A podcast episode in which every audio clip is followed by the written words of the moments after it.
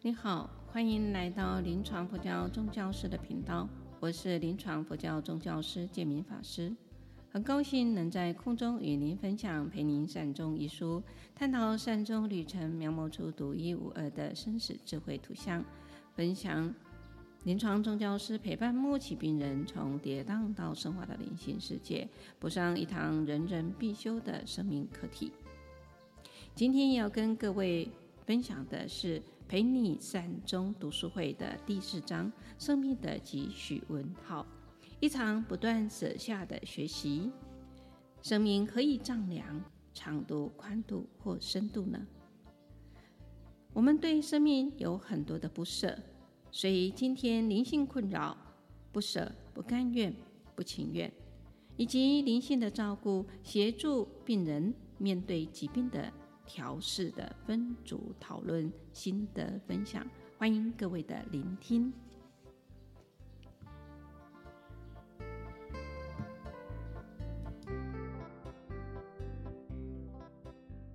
首先第一组淑妃，麻烦淑妃分享。第一组淑妃。好，法师，各位同学大家晚安，阿弥陀佛。那我们这一组讨论其实是讨论我爸爸，我们家老菩萨。妈妈突然过世，那爸爸呢很不能接受这个突如其来的噩耗，然后呢我们如何，爸爸在1年之后也因为他很多的不能接受现状，他身体就起了状况，他也就得了膀胱癌。之后呢他去开刀做了化疗，等到第2次医师要跟他宣布还要再继续做的时候，他说他不要。我们在这样子的一个转折当中，我们也找到了一位很好的医师去处理，以后往安宁的疗护的方向这样子走，让他比较能够正向的，而且不在于积极的做一些手术处理的过程当中的一整个家属还有医生医护团队这样子协助他走过的现在的整个的过程。那我们很幸运的是，后面我们遇到了一个很好的那个徐礼安医师，他介绍我们去看那个家医科的医师，他也很支持做安宁的那个舒适护理的一个医疗的整个过程。然后在于我们刚开始的时候，爸爸也是很抗拒，然后他很不能接受，经过医师他很认真的去告诉爸爸说他未来 的状况会有什么样的情形，然后好好的去理解我爸爸他的心理状况，然后去安抚，他也告诉我们如何去协助他。然后我们整个家就因为医师的还有整个医疗团队他们的建议，我们就有不同的转向。然后最主要是我们又遇到了一个很好的居服员，那个居服员是我们的天使。其实我们是在一个很权威的家庭长大的，所以爸爸对于我们跟他相处的模式，他就只有用命令式的，在于他的身体已经导向他没办法去控制的时候，其实他对于我们是很，他对他应该是说他对他自己是很愤怒的，然后很不能接受。他常常都要说我要去死了，然后有的时候会去撞头啊，去撞墙这样子，给我们有一点是情绪勒索的感觉。可是呢我们要靠近他，我们总是觉得其实我们也会怕。我们家人跟爸爸的相处，我们有的时候会跟他说良善的建议，听不下去，我们其实小孩子也会很生气。可是我们来了一个很好的居服员，那一位居服员他刚开始跟爸爸接触就是用打牌的方式、玩游戏的方式接下去。那个居服员他可以协助我们慢慢去借由跟爸爸做互动的时候，他会提供我们一些爸爸的需要，或者是他内心深处他想要讲的事情。所以在这样子的过程当中，我们得到了讯息，我们就会慢慢的利用这些讯息传递出来，我们就会去做怎样去做安排，之后也带爸爸完成他某一些的心愿。所以我们是觉得说这样子的整个从冲击到爸爸很愤怒，一直到他能够妥协面对，跟我们能够妥协面对去面对他的癌症的整个医疗的状况，一直到现在他能够很稳定的在家里做一份的安养。所以在整个跟大家，我跟我们这一组的组员分享这一件事情的时候，同学给我们有一个很大的回馈，就是像琼芳他说，我们都一直在说他要学习断舍离，可是他希望他的人生在最后一段的考验的疾病的过程当中，他能够很坦诚不公的跟家人一起来讨论他的病情，以及他想最需要做妥善的照顾跟安排。这样他也是希望说他能够时常的做，遇到什么预境能够把这一份境界当为他人生最好的生命的反思，以备于他来日的不时之需。那应然同学呢跟我们分享说就是我们说的那位居服员哦，他得到了一个很好的例子，就是说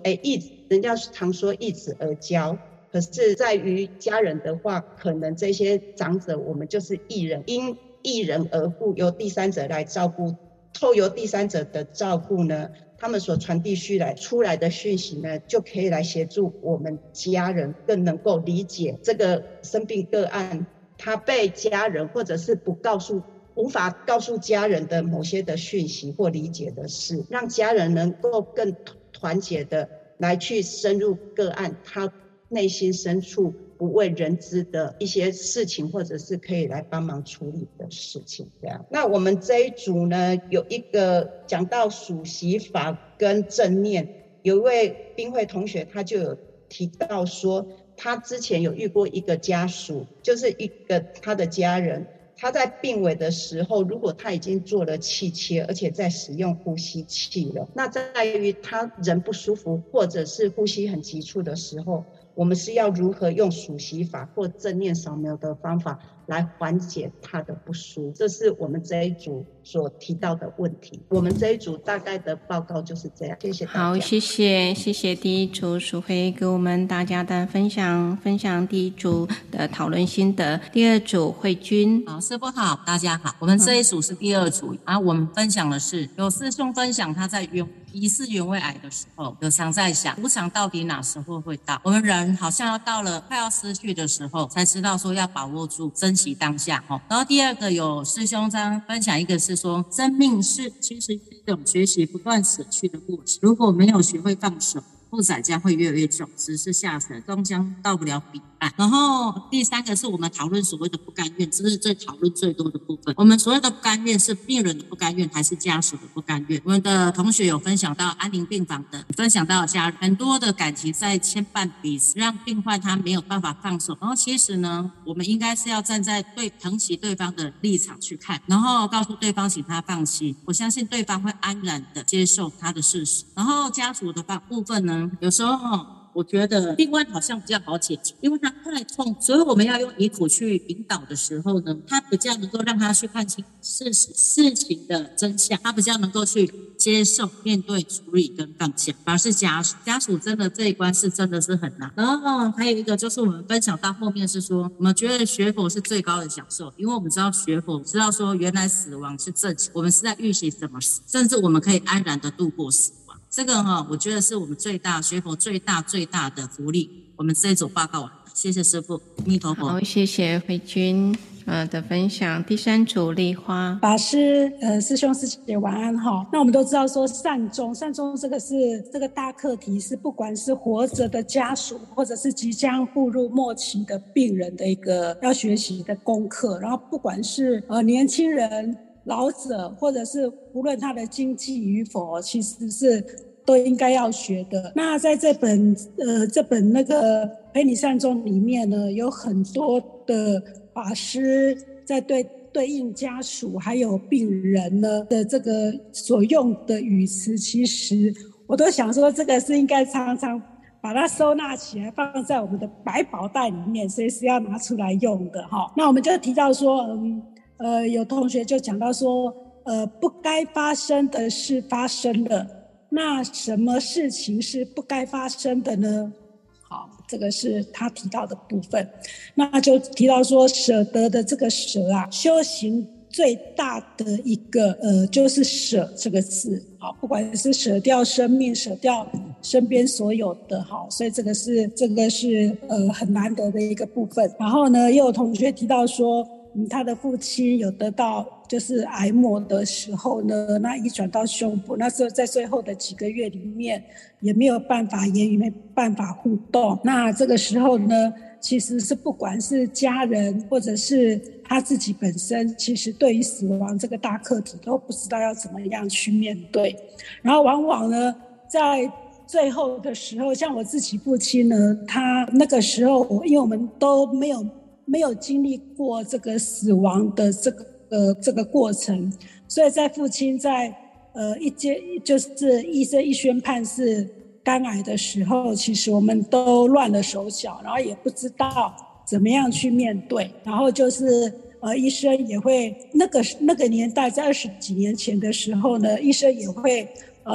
就是会不断的做一个无效的治疗，因为父亲他也希望说能够活下来，甚至说如果不治疗，他也不知道说他的生命该怎么办啊，就是我们所有身边的人一直乃至于他本人都是处于在无知的状态，所以那个时候就让我体会到说善终这个部分关于临终的学习是很重要的啊，是一定要学的。然后这边有提到说在病人在医院呢，医生给的讯息，往往医生给的很多讯息是认为说还可以医好，那有些我们这边这组呢，有的同学也提到说有的病人就会因为听从医生的嘱咐，医生的建议，然后就不断的医治，然后受了很大的痛苦。那这边有一句话就是说不做治疗也是一种治疗，那又有同学分享说因为他没有做治疗啊，其实后来他的状况比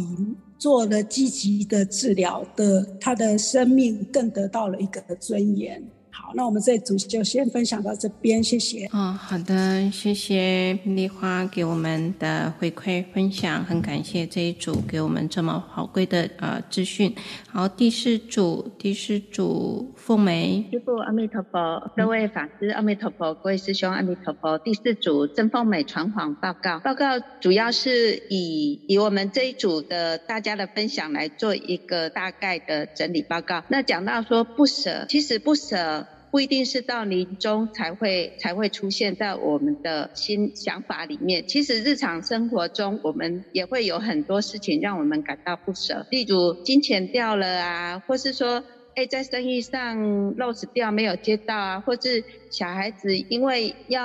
在外地求学而离家的时候，我们都会心里都会不舍。还有就是说更大的不舍就是我们的亲人或是我们养的宠物已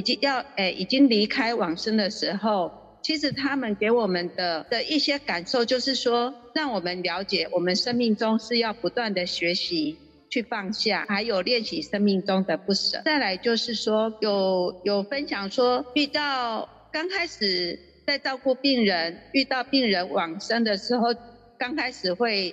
悲伤流眼泪，就是很不舍，那种心里就会很不舍的状况出现。那到后来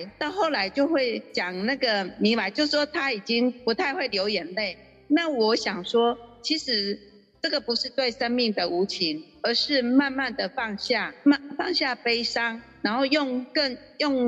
更积极的信念来帮助他们，让他们可以很安详的走完人生的最后一里路。再来就是说陪伴生病的亲人，有时候他们是没有办法来回应我们的说话或是一些动作，那只能在旁边静静的陪伴。可是师父有跟我们分享说，其实就算他没办法讲话或是没办法去回应，可是我们讲的话他们还是可以听得到的，所以不要因为说他们没有回应或是说话的时候，我们就不知道要讲什么，不晓得要聊什么。其实我们都可以把我们想讲的话、感恩的话、感谢的话，或是跟他聊一些亲戚朋友间的一些闲聊，其实他们都是很想知道的。那再来最后就是说，当亲人过世在处理后事的时候，或许会有一些悲伤的心，或是那时候反而是会让自己告诉自己要有很镇定的来处理他们最后的事情。所以当下所有的悲伤跟不舍是放在心上，都没有表现出来了，可是这个会造成我们的内心是黑暗，跟一个丧亲悲伤的状况出现。可是这个可能会到很久以后你才会去了解说，其实是自己的心理上有出现忧郁，出现一些伤心。有师兄分享说他因为有好的因缘遇到师父，而且去了解他内心的状况，然后指导他说，他可以念经、诵经回向啊，回向给父亲啊，或是回向给往生的亲人，然后也可以发愿说，以后大家相约在净土，然后人生所有的努力其实都可以在净土上去跟他们一起分享。最后讲到是说，这个是很好的面对不舍的解放。报告完毕，阿弥陀佛。好的，谢谢凤梅第四组给我们的回馈。那第五组，淑金，各位师父哈，那个同学大家晚安哈。我们这一集哈，我们的那个新知哈，他就要分享说，人生是哈真真实实的活啦哈那咱爱哥活生生的要面对哈死气哈。咱一生拢嘛安尼追求名利啦吼，咱到下时阵吼，此生来生吼，咱去的所在吼，种种实相吼，就是讲要请问师父啦吼，咱嘛知影讲吼，咱人吼，咱就是爱好啊，甲咱人做好嘛吼，人讲未知生焉知死嘞吼，是安尼吼。那我们的那个贵金吼，他分享弟弟的状况吼，他分享弟弟讲，伊是结婚一年就离婚了嘛，结果他在就是大肠癌那时段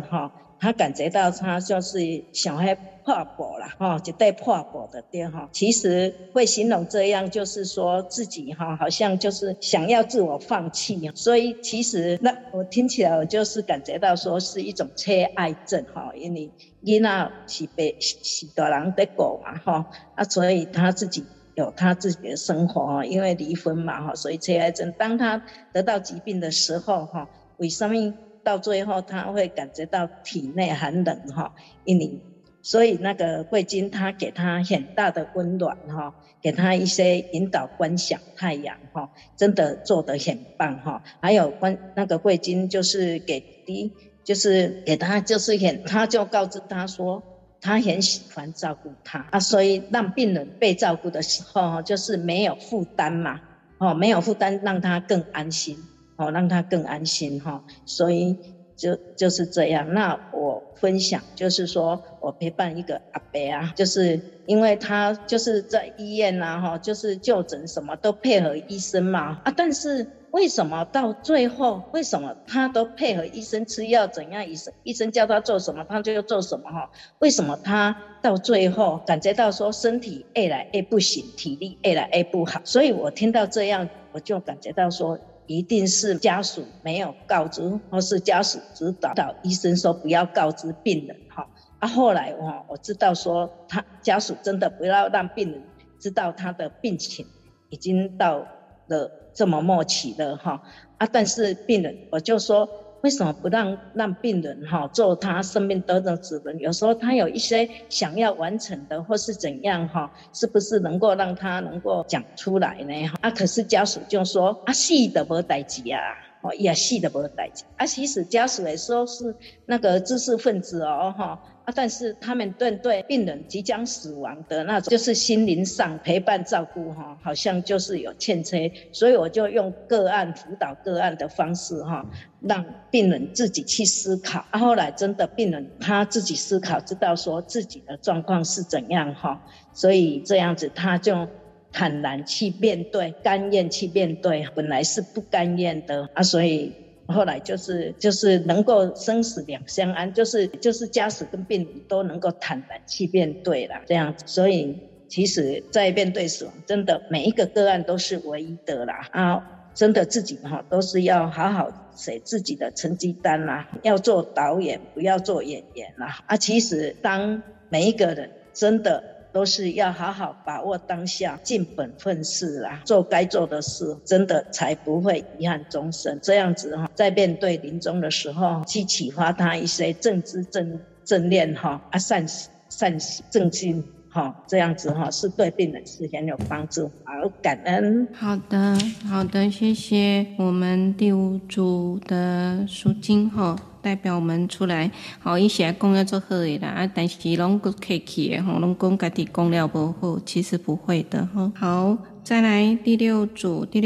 玉珍。好，师父，各位师兄师姐，阿弥陀佛，大家晚安。我是第六组玉珍。那我分享一下，我们这一组就是有婉婷师姐，还有那个品瑜师姐，她有教导就是跟我们分享的那个数息，还有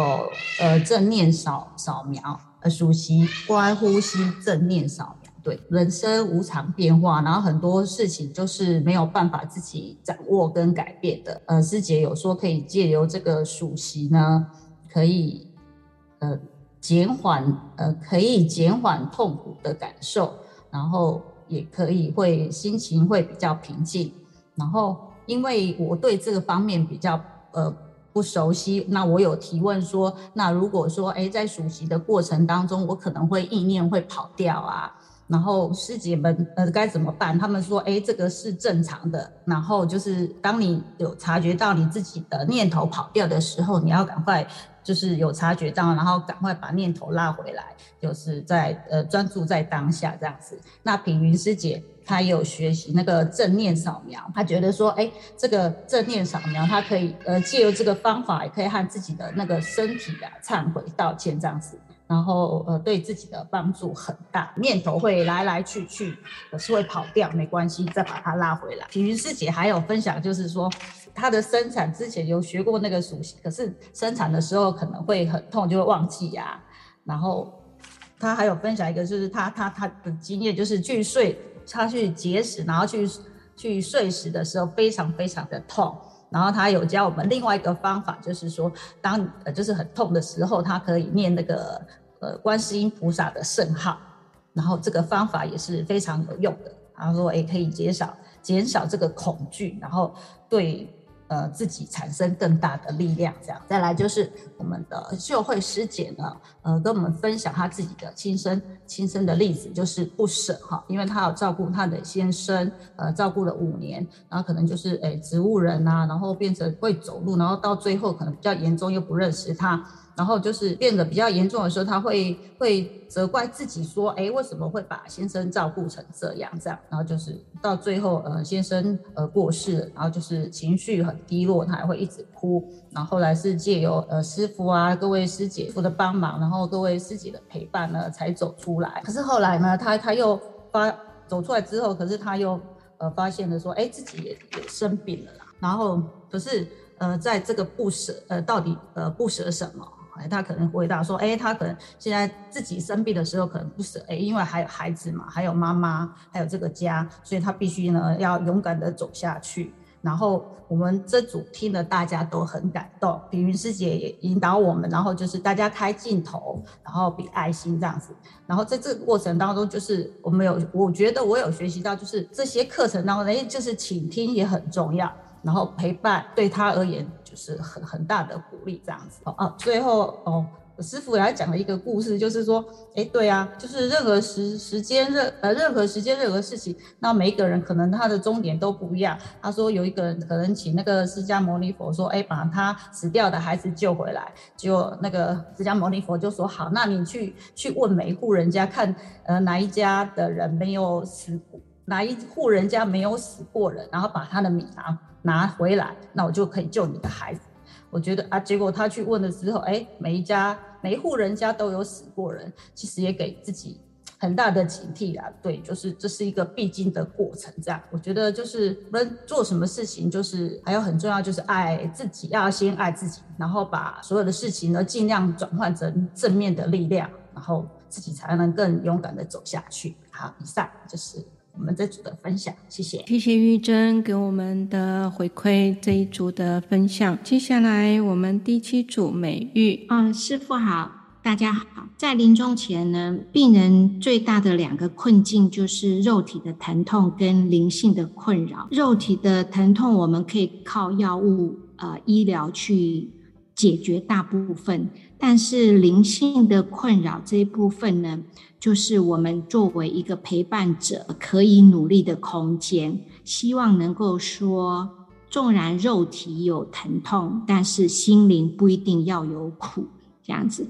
那这些如何做到呢？就是首先是关系的要建立啦。那这部分可以好好的倾听他说话，陪伴同理。不过就是我个人觉得说这部分不勉强，希望能够做到尊重每一个病人的个别性这样子。另外就是关系建立好之后呢，比较能够做生命回顾跟意义治疗。那因为时间的关系，所以这两个部分如果就请大家自己去 Google 这个详细的内容。那这我们报告完毕。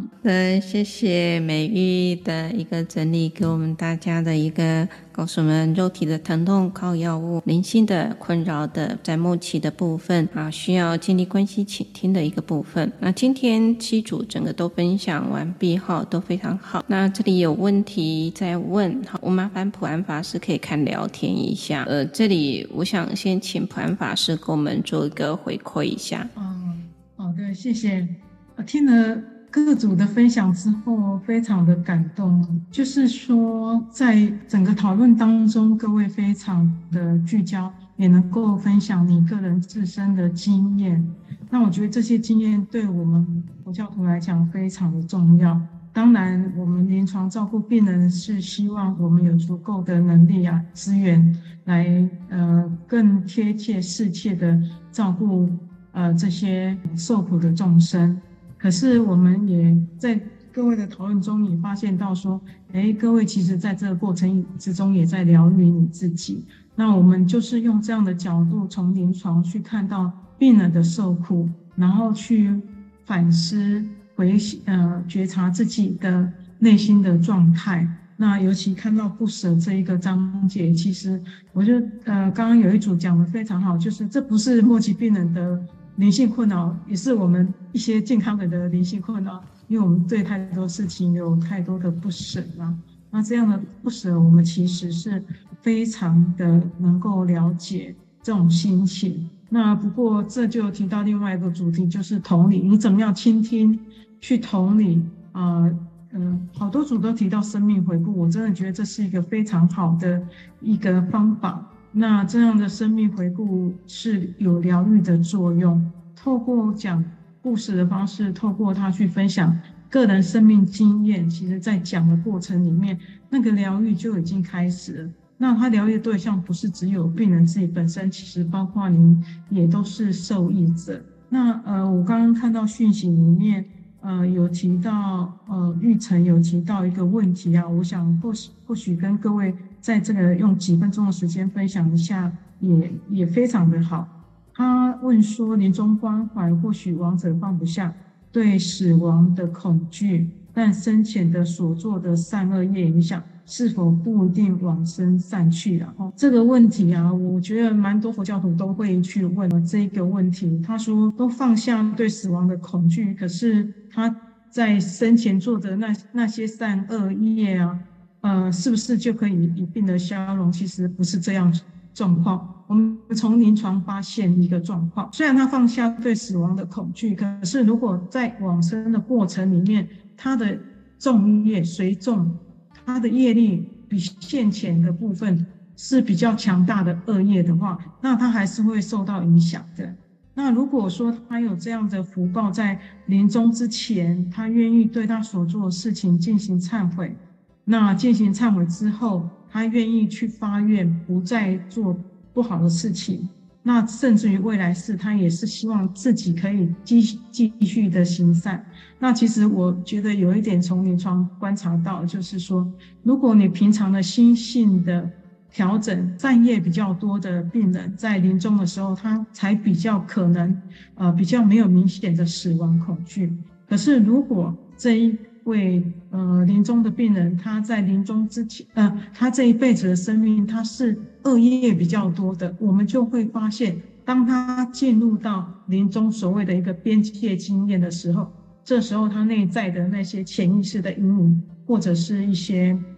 我们讲的这个比较重的业，他就会跑出来了。那这个时候他已经很难控制。所以我觉得，如果说他去放下死亡恐惧这件事情，这个很难去评断说它就是恶业的部分会不会受到善恶业影响，因为我们讲的嘛，临终的时候会受到影响是随众随业，然后随他自己本身这辈子所做的一些事情，这个各位去 Google 一下也会有一些的讯息。我们也看到很多病人在临终的时候是随着他的重业在临终的时候非常不平安，可是有一些我们听到他过去生命经验不是很好的，可是在临终里面他虔诚的发愿忏悔，然后他不是没有这个业了，因为得到癌症本身就是他正在消融这个业，他在承受这个业力。那他到后面能不能转化，就要看他的因缘，比如说他有没有碰到各位，有没有碰到临床宗教师，那这碰到各位他就是他转机的一个机会机缘点，那如果都没有碰到，那他只能随他当时候的业力而走向他该走的方向。那我谢谢玉成提到这个问题，非常的好，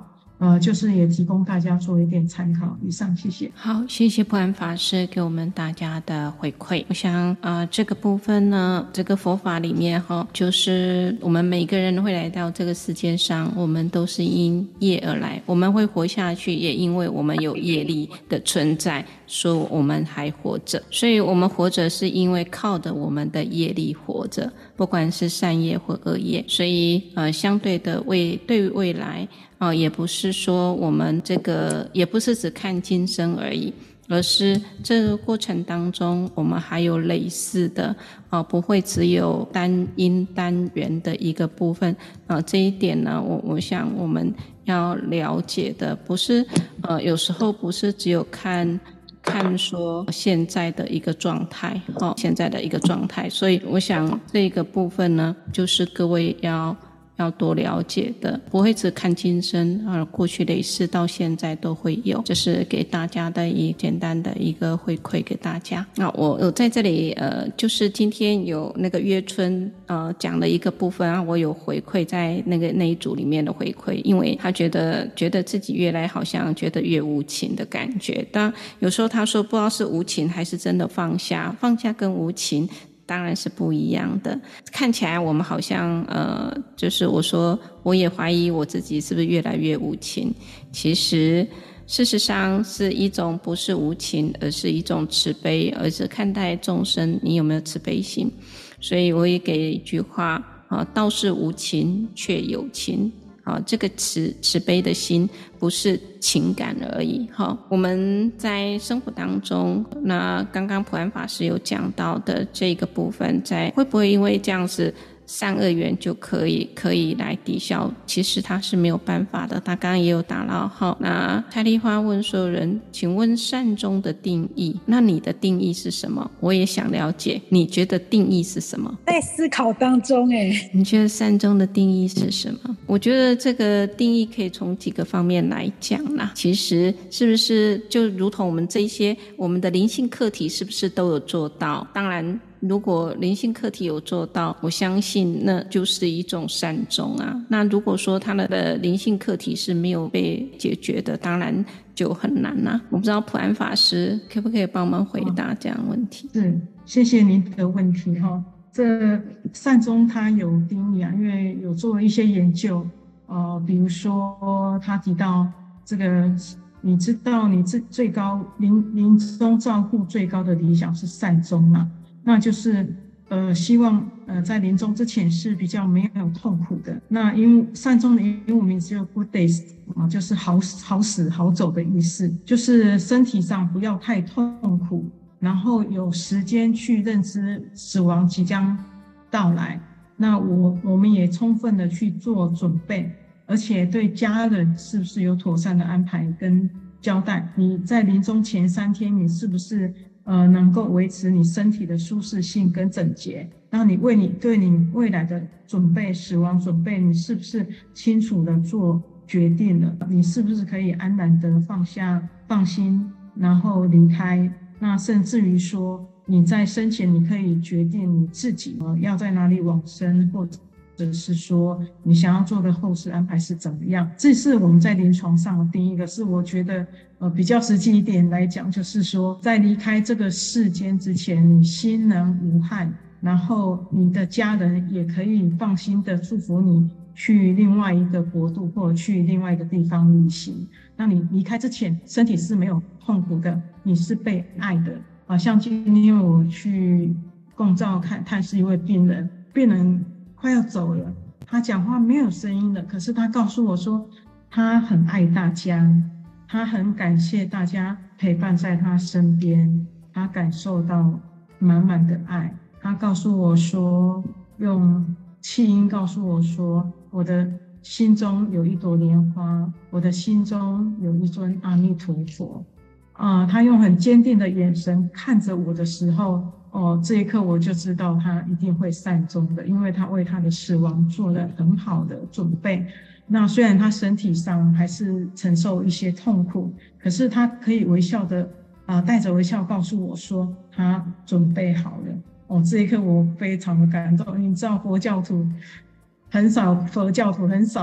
会肯定的来在临终之前告诉我说他准备好了。你看他的眼神，你看他的笑容，他可以跟家人做事道，我觉得这就是善终了，不然这是什么所以可是这是不容易的，因为他身体还有病痛的折磨，可是他的意识可以超越这个痛苦。那这一切我都觉得这就是我们所期待的善终。以上回复，谢谢。谢谢普安法师。其实这都是一种指标，大家都可以参考。我来这里跟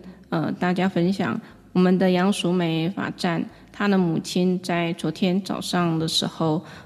上一次她有分享，上个礼拜她有出来分享她失智的母亲。那在昨天早上，她的母亲6点多往生了。她就跟我讲说，在前一天晚上都还可以吃一点牛奶，然后她问他们想要送她医院，她妈妈说她不要，然后早上醒来的时候去跟他妈妈要叫他妈妈的时候，他妈妈已经走了那也是很安详的走年纪很大，然后他每天就是陪伴着他，就是送地藏经给他妈妈来听。他妈妈本来都要吃安眠药才有办法入睡，那么从送地藏经之后就可以安然的睡着所以这就是呢经典的力量。当然我相信每个人的信仰都可以带给每个人信仰，不会只有佛教。我相信每一个信仰，只要你心诚则灵，只要你的信仰坚定，都可以带给你很大的力量。另外一个分享就是，我觉得四大分离的这种四大在分解的时候，有的人为什么严重，有人为什么可以轻，其实跟福报你修的善法也有关系的。因为你修了很多的善法，你的念头，你所有的一切，那么在面对这一些的这种四大分解的时候，相对的就会有比较少的一种状态也会有，但是那种状态就会不一样的这是跟大家的分享。好，节目的最后，我还是要来提醒各位，我是生命的主人吗？如果是，我能主宰自己的生死吗？如果不是，主宰我生死的又是谁？想探讨生活中如何让身心灵得到宁静与喜悦吗？当挚爱的亲友面临死亡，如何协助他们走完人生？当留下来的家属面临失落，如何陪伴他们走过悲伤？欢迎您加入我们的行列，分享您的生命故事。今天分享到这里，感谢各位能聆听到最后。固定每周六上架新节目，欢迎各位对这集有想法或意见可以留言及评分，您的鼓励与支持是我做节目的动力。祝福大家平安喜乐，感谢您的收听，下星期见，拜拜。